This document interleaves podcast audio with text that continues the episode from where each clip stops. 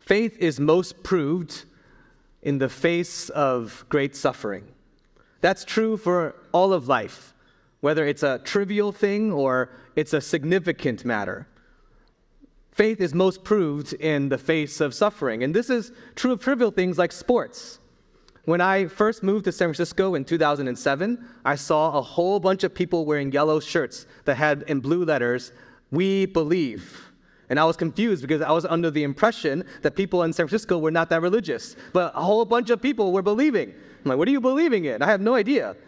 I came to discover it was the slogan for the Warriors back then, uh, which was a team at that time I had no idea who they were. Uh, I didn't follow basketball that much. I was like, who are the, where are the Golden, where is Golden State? Where, where is this team? But I discovered, uh, as I looked back and thought about this, this was a team in, that in 2006 made this huge trade because they were terrible and they needed to do something. And so they made an eight player trade with the Pacers and it got them barely to the playoffs. They were eighth seed. And surprisingly, in the first round of the playoffs, they defeated the Mavericks in the first round. And that began this huge rallying around believing that the Warriors could win after a decade of terrible losses. But they got to the second round and lost to Utah and then didn't make it to the playoffs again until 2013. And that began another season of tremendous winning for the Warriors. The fans of the Warriors, through the 90s and through that season of the 2000s, before 2013, if you kept going to the games and cheering them on and watching the games, you suffered through bad years, some really bad years. But despite horrible performance, you were faithful to that team in the midst of suffering. Faith is most proved when you are faced with great suffering. This is true of trivial things like sports. It's true of significant suffering in our lives. Faith is most proved in the face of significant suffering. C.S. Lewis penned these words in a book he wrote in reflection uh, upon the death of his wife in a book called A Grief Observed. He said, You never know how much you really believe anything until its truth or falsehood becomes a matter of life and death to you. It is easy to say, believe in a rope to be strong and sound as long as you are merely using it to cord a box. But suppose you had to hang that, by that rope again over a precipice or over a wall. Wouldn't you then first discover how much you really trusted it? That's the experience of Job. We have here a good man, a good man who's upright and upstanding, who is proved to be someone who isn't deserving of judgment, and yet he experiences loss in an extraordinary fashion, as we will see today. And because he suffers so profoundly, it begins to reveal what he truly believes about God, because faith is most proved in the face of great suffering. It proves and it shows, it reveals what he truly believes about God. We're going to look at how Job goes from riches to rags. And this helps us understand suffering. And it helps us understand how people who believe in God should begin to respond to it. We, we learn from his suffering how to, how to suffer wisely, how to suffer in a manner that is actually unique to this world.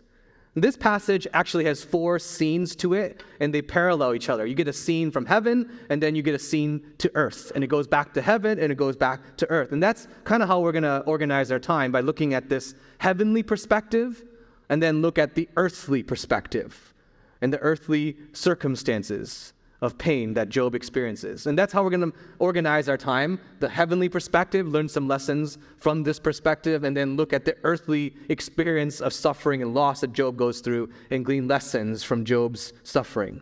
First, the heavenly perspective. And we actually get that perspective in verses 6 to 12. And then in chapter 2, verses 1 to 6, we get another heavenly perspective. We began last week, and the book of Job begins with this introduction to this man who's blameless, upstanding in character. He's prosperous. He's one of the most significant people in the East. Verses 6 to 12, you begin to jump from earth to heaven.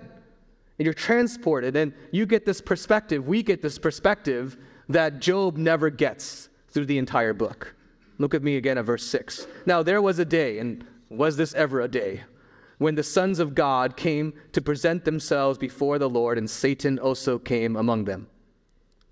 The curtains pulled back, And we are given this privileged perspective in heaven of the workings of God, working in his will and his authority and his policies, working in and through supernatural beings, which are called here the sons of God, presenting themselves for duty, carrying out the will of God throughout the earth. Sometimes the Bible calls and translates the sons of God as angels, as we will see in various parts of the Bible, like Psalm 29. We have here this divine council, or you could call it a heavenly cabinet Kind of like a president might call his senior staff to the Oval Office to meet and plan to execute the president's policies and plans. We see this heavenly cabinet gather. We read about this kind of council and gathering in Psalm 82 and Psalm 89. This is one of the ways we get pictured how God carries out his will throughout the world. One of these supernatural agents is called the Satan.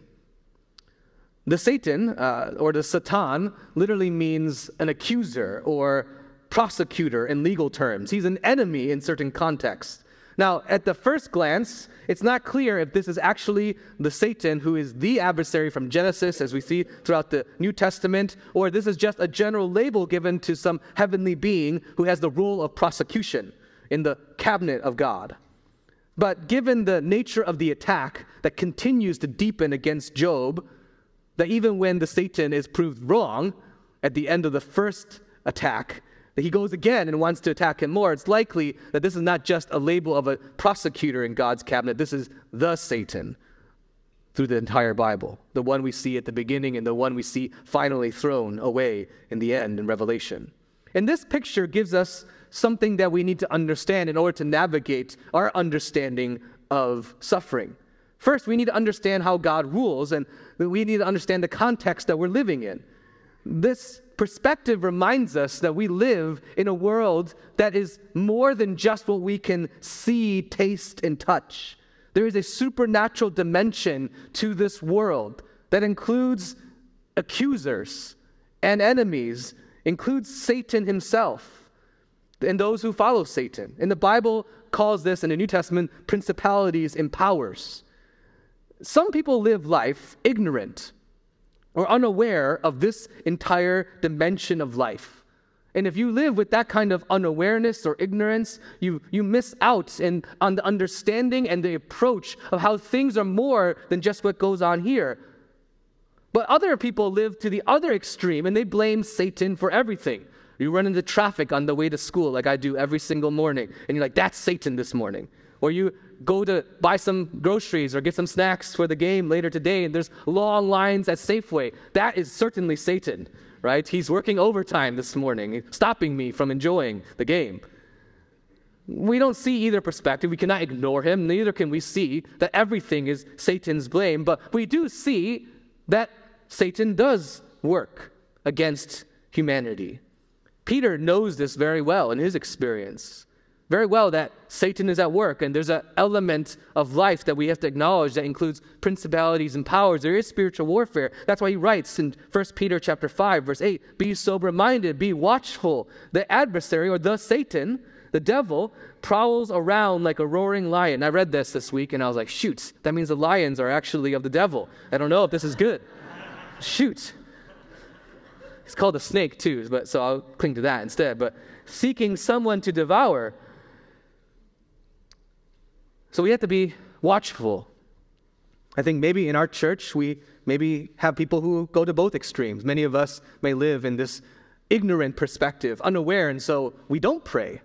That's why many of us, when we gather to intercede on behalf of our missionaries, or we call prayer meetings, that's why actually maybe this maybe it reveals why we have lower participation in those things in our church because we're ignorant of those realities. Maybe that's possible. Or maybe some of us are way too much involved and we think everything is, and we're looking for, we come into the room and we start to look under the chairs and we don't see either perspective throughout scriptures, but we cannot be ignorant of this supernatural dimension. Second, this gives us an understanding of the nuances of the governance of God in this world.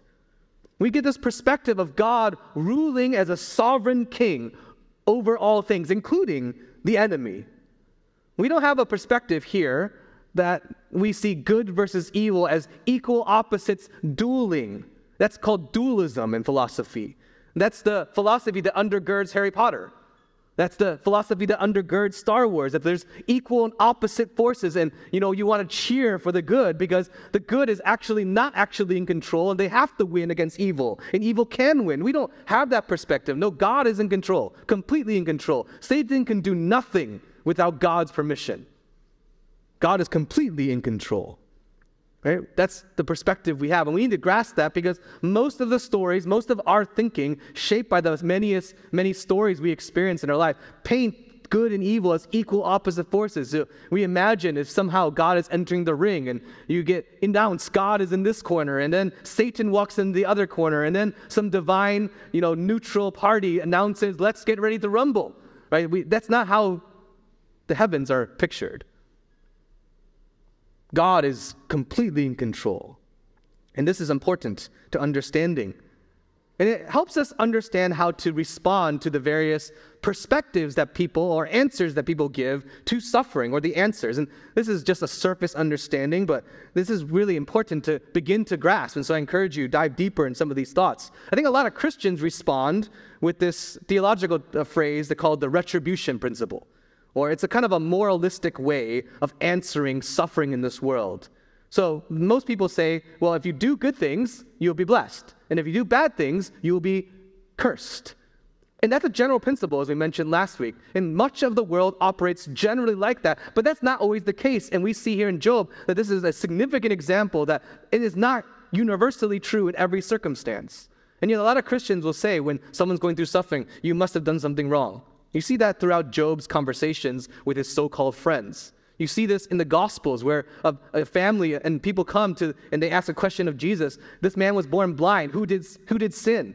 Did he or his parents? And so, this understanding of moralism driving how suffering can be answered, where it's always, well, if you do good, you're going to be blessed. And if you do bad, that means you're going to be cursed. So, if bad is happening, you must be in sin. And that's not always the case. That's not always the case, and we need to understand that. A lot of people answer suffering by blaming God. Well, if God is all powerful and there's suffering in this world and in my life, there is some reason for evil and pain. That means God must be evil. And that's a fatalistic view of the world. And the only answer we have for that is you just have to get over it. That's just the way things are going to be. Or some people respond not by blaming God, but by kind of excusing God or making up excuses for him and saying, well, God is, you know, over all things, but he's not all that powerful. That, that's the kind of solution an Auschwitz survivor, Harold Kushner, suggests in his book, When Bad Things Happen to Good People. He, quote unquote, solves the problem of suffering by saying God is just doing his best, and we can't blame him because he can't actually eliminate suffering. That's one answer that people give to suffering today. He's, he's not powerful enough to do everything. We need to just cut him some slack. He's doing his best. But here in Job, we get this heavenly perspective that we need to understand in order to rightly answer suffering. God is certainly sovereign. He's sovereign over evil itself, even over Satan. Satan cannot do anything without him, his permission. And yet, God is not then the author of evil. It's Satan's idea to attack Job. D.A. Carson, a scholar, says it this way To put it bluntly, God stands behind evil in such a way that not even evil takes place outside the bounds of his sovereignty. So God is over all those things. Yet, the evil is not morally chargeable to him, it is always chargeable to the secondary agents, to secondary causes. We're told that God is still in complete control. Satan is not allowed to do anything without God's express permission. He's sovereign over all these supernatural beings and decides how his creation will be governed. And we see that even though Satan is the author of evil here, initiating this evil attack and suffering, God can actually overcome the, the Satan. He is limiting him as we see that he cannot go so far. And also, he continues to overcome him so that even Satan's plans are failed. And so we see God is sovereignly in control. He's never not in control. But he's not the author of evil. It's Satan who is actually acting. And yet, even in that, God is working out in his sovereign plan how he will overcome that evil and limit that evil. That's something we need to grasp when it comes to the question of suffering that God is still in complete control. There is evil worked out in secondary agents, and despite that, God can overrule and limit, and He will eventually overcome that evil. Another thing we begin to see, and it's a very important verse here. I spent most of my reflection this past week here, so we'll spend a lot of time here for a second. This question that Satan asks is actually revealing the main way that Satan usually attacks his people, and actually reveals a very important question every follower of Jesus needs to ask themselves. Look at verses 9 to 11. Then Satan answered the Lord and said, Does Job fear God for no reason? In fact, you could say this is the summary of the entire book, this question. Does God or does Job fear God for no reason? Have you not put a hedge around him and his house and all that he has on every side? You have blessed the work of his hands, and his possessions have increased in the land. But stretch out your hand and touch all that he has, and he will curse you to your face. This is how Satan usually works. He works to break humanity's relationship with God. Ultimately, actually, he's not interested in your stuff. He's not even interested in your body as he attacks Job. What he's interested in breaking is the human relationship in worship of God. He insinuates Job's prosperity is why Job worships God. Does Job fear God and love you for no reason? No, he really only loves you because you've protected him and you prospered him. If you take that away, he's going to curse you to your face. Maybe Satan is insinuating Job has discovered the prosperity gospel. He discovered that it works for him. He discovered that if he honors you, God, you will make him rich. He'll have a great marriage, which will result in tons of children. They, all his children will be successful and healthy. His wealth will grow. He will become one of the most reputable pe- people in the, in the earth. He will have regular, amazing feasts and a lifestyle that will cause billionaires around the world to be jealous. Satan is asking, who wouldn't be religious? Who wouldn't honor you if they had all of that? Satan's question, though maliciously insinuated and asked, is actually very important for us to consider because it's very true even though he's using that question to attack, the, the question in and of itself is a very important question that every follower of God needs to eventually answer. Am I following God because of the stuff God's giving me? Because the stuff I get? Am I in church? Am I giving to the church? Am I serving in the church just because of these secondary blessings I get from God? Is our Christianity just for show? That is a question that every church, every follower of Jesus needs to ask themselves. Is it just for show? Behind all this worship and profession, I'm just looking at God as some divine Santa, a vending machine. If I say the right words, he dispenses the right blessing, or some kind of divine business partner where if I uphold my side of the bargain, then he will uphold his side of the bargain. Is it a covenant relationship? Or is it a consumer relationship? That is an important question that we must wrestle with. Am I in relationship to God as a consumer because I want to get from God? Or am I in a covenant relationship with God where He is valuable despite what I get from Him? That's actually the kind of relationship we enter into in marriage, which is why it's one of the most important earthly relationships that depicts our relationship with God. Because in a covenant, you're saying to your spouse, I want you despite the circumstances. I want you because you are valuable in and of it yourself, not what I get from you, despite sickness and wealth and all. Uh, every, we could lose everything, but I'm committed to you. That's what a marriage is because it's about that person, not what you get from that person. Is that the kind of relationship we have with God? To be honest, this question, when I ask it, makes me very nervous. And I really hope it makes you nervous because it really gets at the heart of my relationship with God. Am I in relationship to Him as the consumer or in covenant? Is this real worship or just performance? It's a question that we have to ask ourselves, that we as a church have to ask ourselves, not just once. Actually, it should be a question that we evaluate ourselves in. And suffering, here's the thing about it suffering. Suffering has a way of revealing the authenticity of your relationship. And uh, I don't love saying that, but it's actually true. When God allows Christians to suffer, And our responses to him are, How dare you, God? You have betrayed me. You owe me. It actually reveals what kind of relationship we have with God, whether it's consuming or covenant. Maybe a human relationship analogy may help get this point across. Right? If you, let's just say you rise to the top of your business or your field, some of you are medical professionals, some of you are in finance, some of you are, you know, academics. Maybe you rise to the well, a significant position of influence and stature in your particular field. Maybe you, you, you started your own company. Now you, your one small company got bought for a billion dollars now. You rise to a certain level or of influence or wealth, you're going to notice a lot of people are beginning to hang around you for various reasons, right? Some of them, sometimes you can't even tell what the reasons are. But a lot of people want to be your friend. They want to hang out. They want to get lunch and coffee. They want to do drinks. They want, they want to be around you. What happens as a CEO? You sold your company, but that, that industry just radically changes, and all of a sudden it's worth nothing and you lose everything.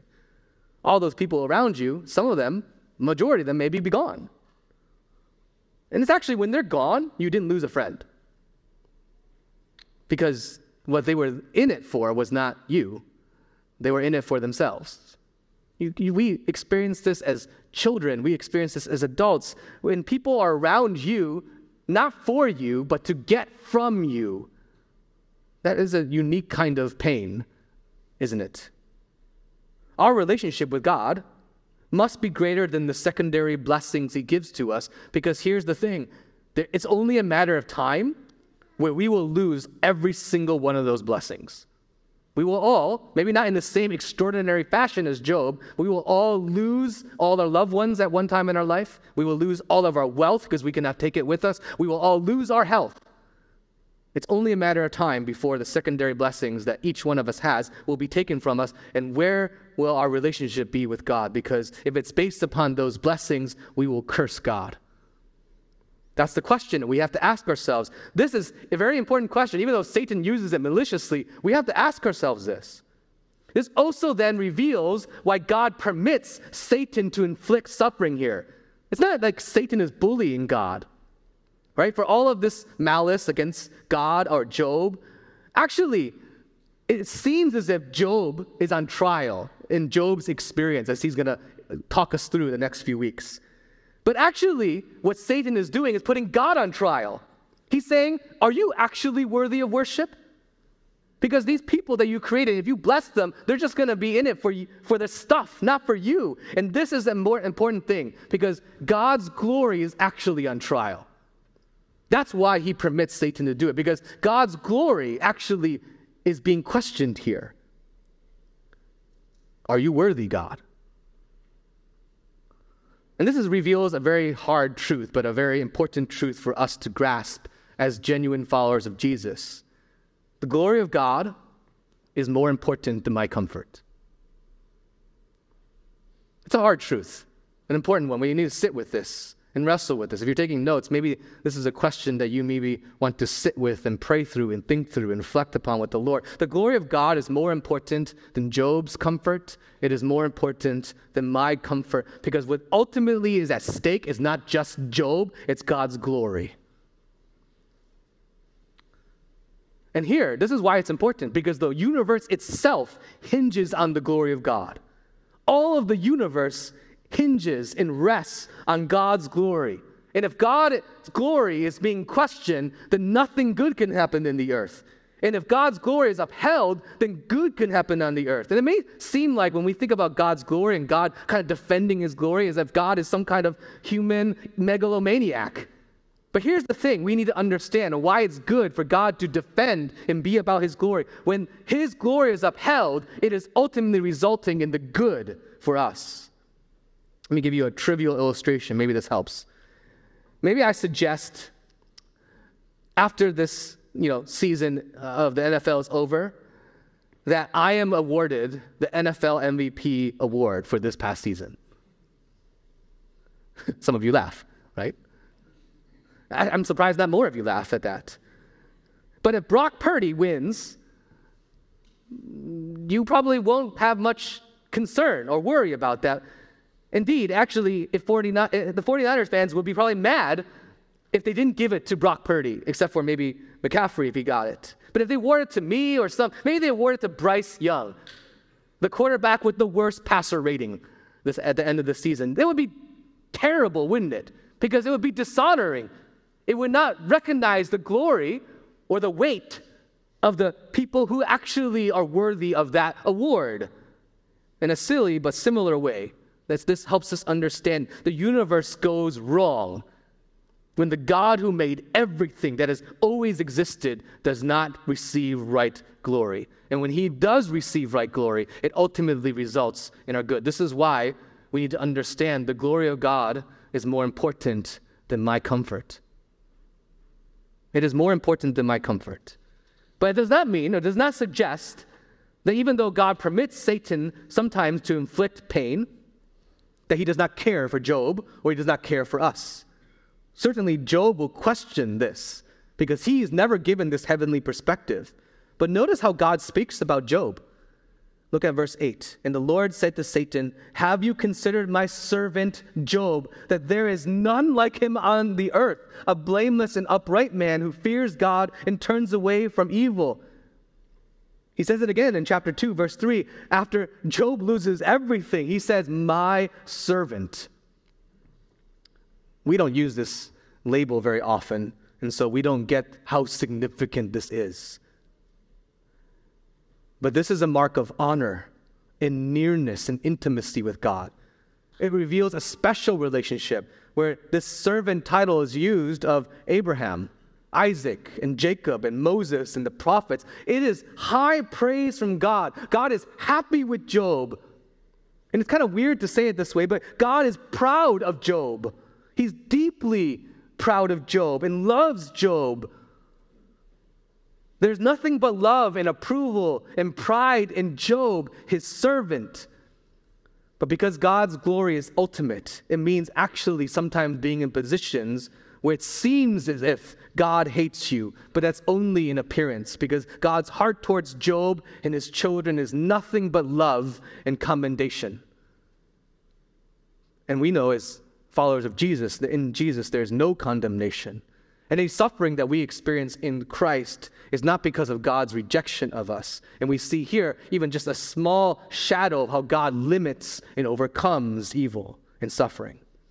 This is a very amazing perspective that helps us grasp and wrestle with the question of suffering.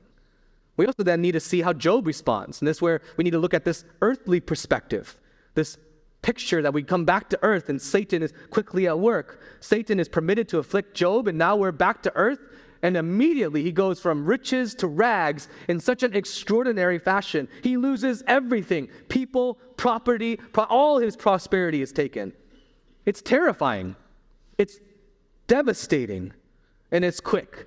It's like stabbing again and again in quick fashion, woe after woe. His animals are taken away from by his enemies. His servants are killed by war, terrorism, and violent crime. And before he can even kind of grapple with the loss of his portfolio because his animals are taken away, imagine if your entire retirement portfolio was wiped out in a matter of minutes. That's what he's feeling. And then another messenger comes. You get another email and says a natural disaster has now killed the rest of his animals. And then camels are taken by violent men. And if these three blows were not enough, he then receives the numbing news that all of his children have died in a freak storm. It'd be like you, again, getting your entire retirement wiped away in a matter of minutes, and then getting a call from the Chicago Highway Patrol that your three children who were driving on the way to Tahoe were wiped away in an avalanche. That is what he is feeling. You see, human evil, natural disasters, everything afflicting Job. Job loses everything except for his wife, who isn't actually all that helpful. We'll look at in a second.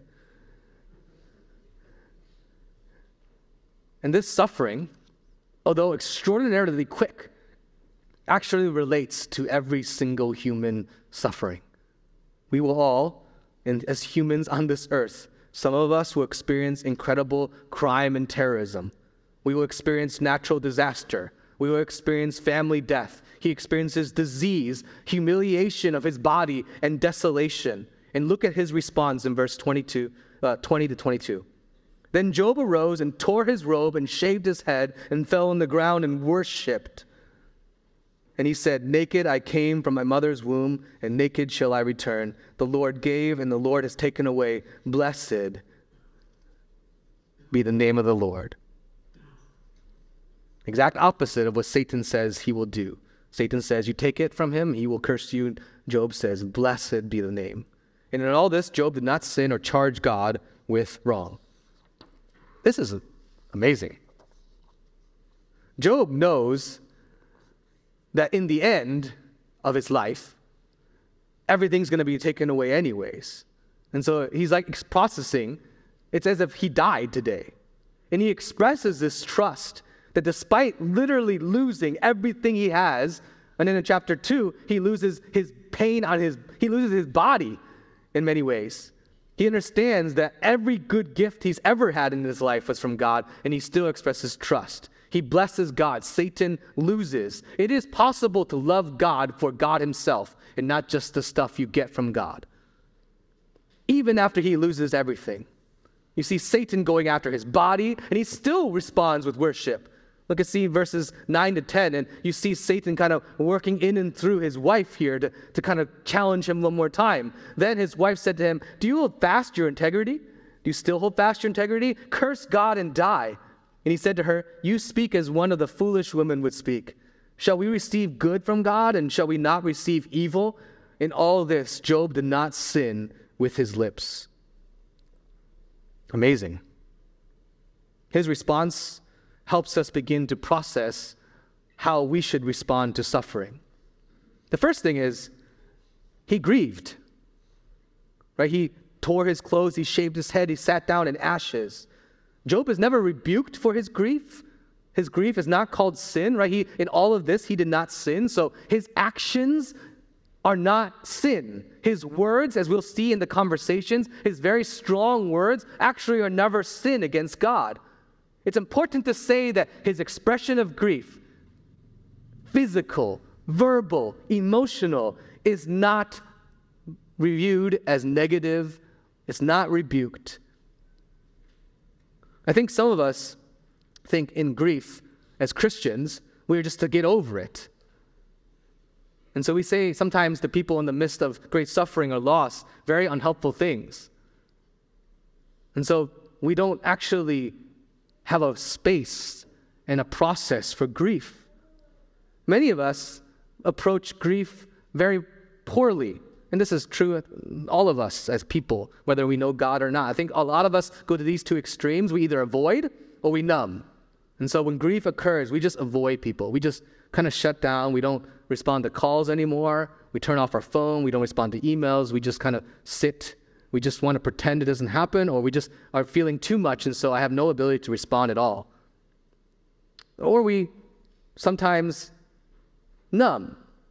Or we go either, either one of these extremes. I think one of the expressions of avoidance in our, in our culture as followers of Jesus is I think sometimes when we experience the loss of family members, even if they're Christians, I think we jump too quickly to celebrations of life.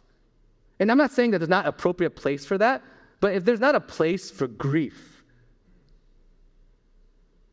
like Jesus wept when Lazarus died, even though he knew he was going to raise him from the dead, because there's something about death that is right and is appropriate to grieve, to cry, to wail, to feel. I think not, if we jump too quickly to celebrations, we are not authentic about loss. And we hijack actually what we're supposed to go through as followers of God. We hijack as a church if we, you know, wash over loss and death with just saying all the good things and we don't sit with the terribleness of it. There's an appropriateness to that. And Job shows us this here. Some of us numb. We numb with Netflix, drinking, drugs, shopping. Disneyland can be a way to numb. We just go somewhere where it's the happiest place on earth, except for my wallet. We've done all those kinds of things. Some of us have done all of these at the same time. We, we experience grief and we go from numbing to avoiding to numbing to, we just go back and forth. But Job experiences significant, extraordinary loss and suffering, and he authentically expresses it. Now, his wife says something about the, the one blasphemous way to respond. There is a line to be crossed. Right? You can be candid about your despair, honest with questions, and we should not suppress them, but we, we don't go to cursing God in that. We can go to God with our anger. We can express that anger. He, wear, he tears his robe, shaves his head, and falls to the ground.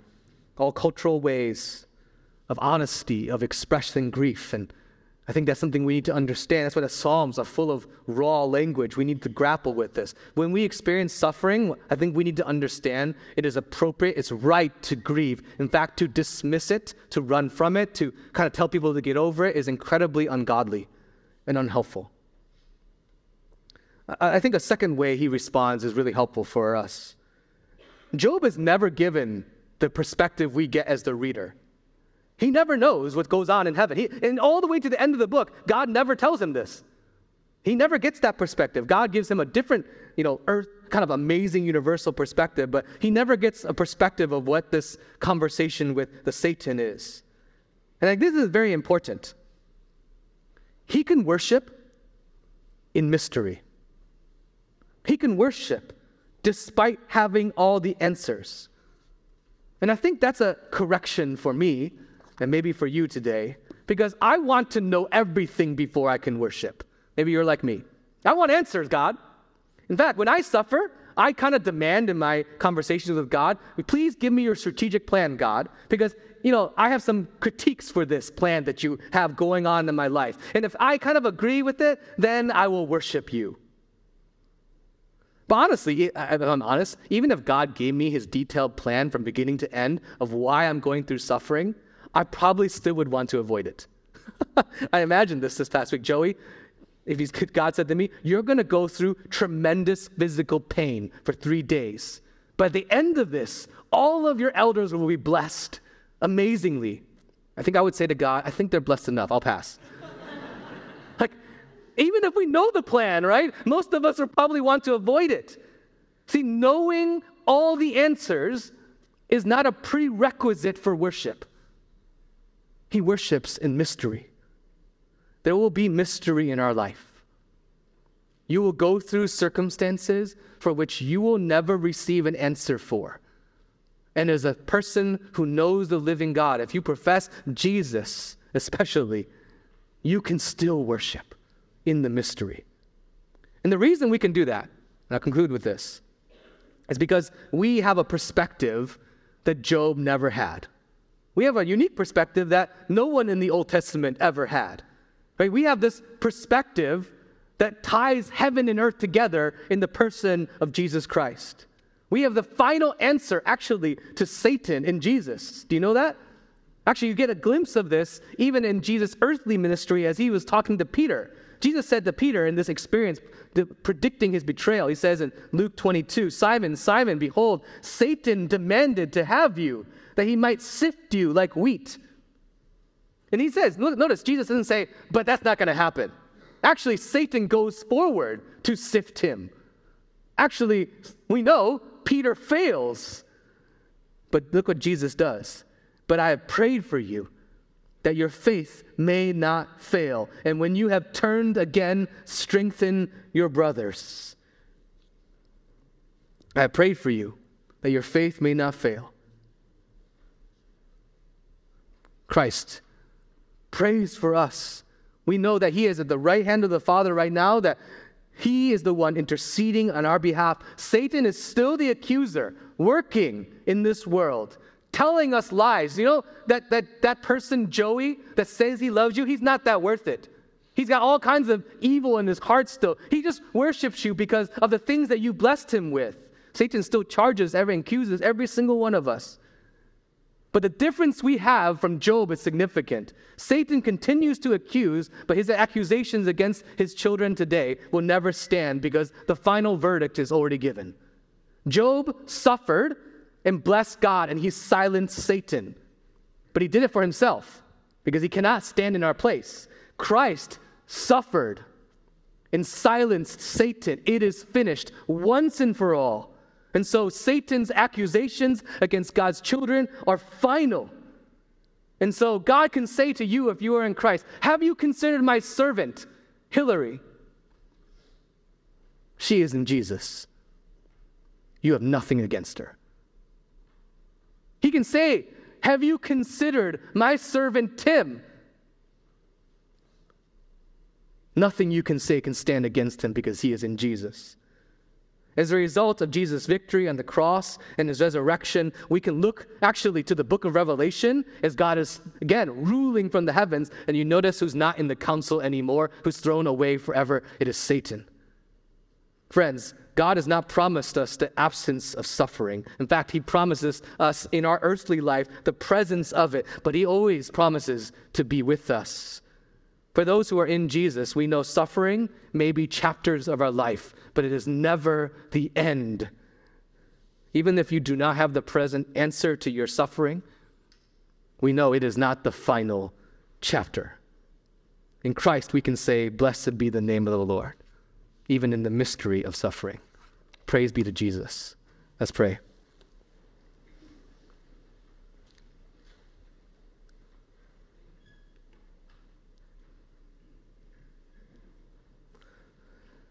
Father, thank you that we have an answer to Satan's accusations.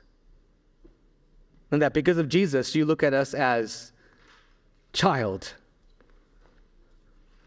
son, and daughter. You call us friend, not because of our good or our bad, but because we are in Jesus who died once for all for us. May that strengthen us. May that give us resolve to bless you in the face of mystery. Help us humbly come before you in the suffering that we have. Help us to be honest and authentic as a church, God, not to overlook the pain that is still very real and the trauma that is still maybe there. But Father, let us cling to you and run to you and never away from you. Because you are a God who is ever present, ever near. And we see that because you've given us your Son Jesus and you've given us your Spirit who is here as our comforter. Help us to cling to you. Amen.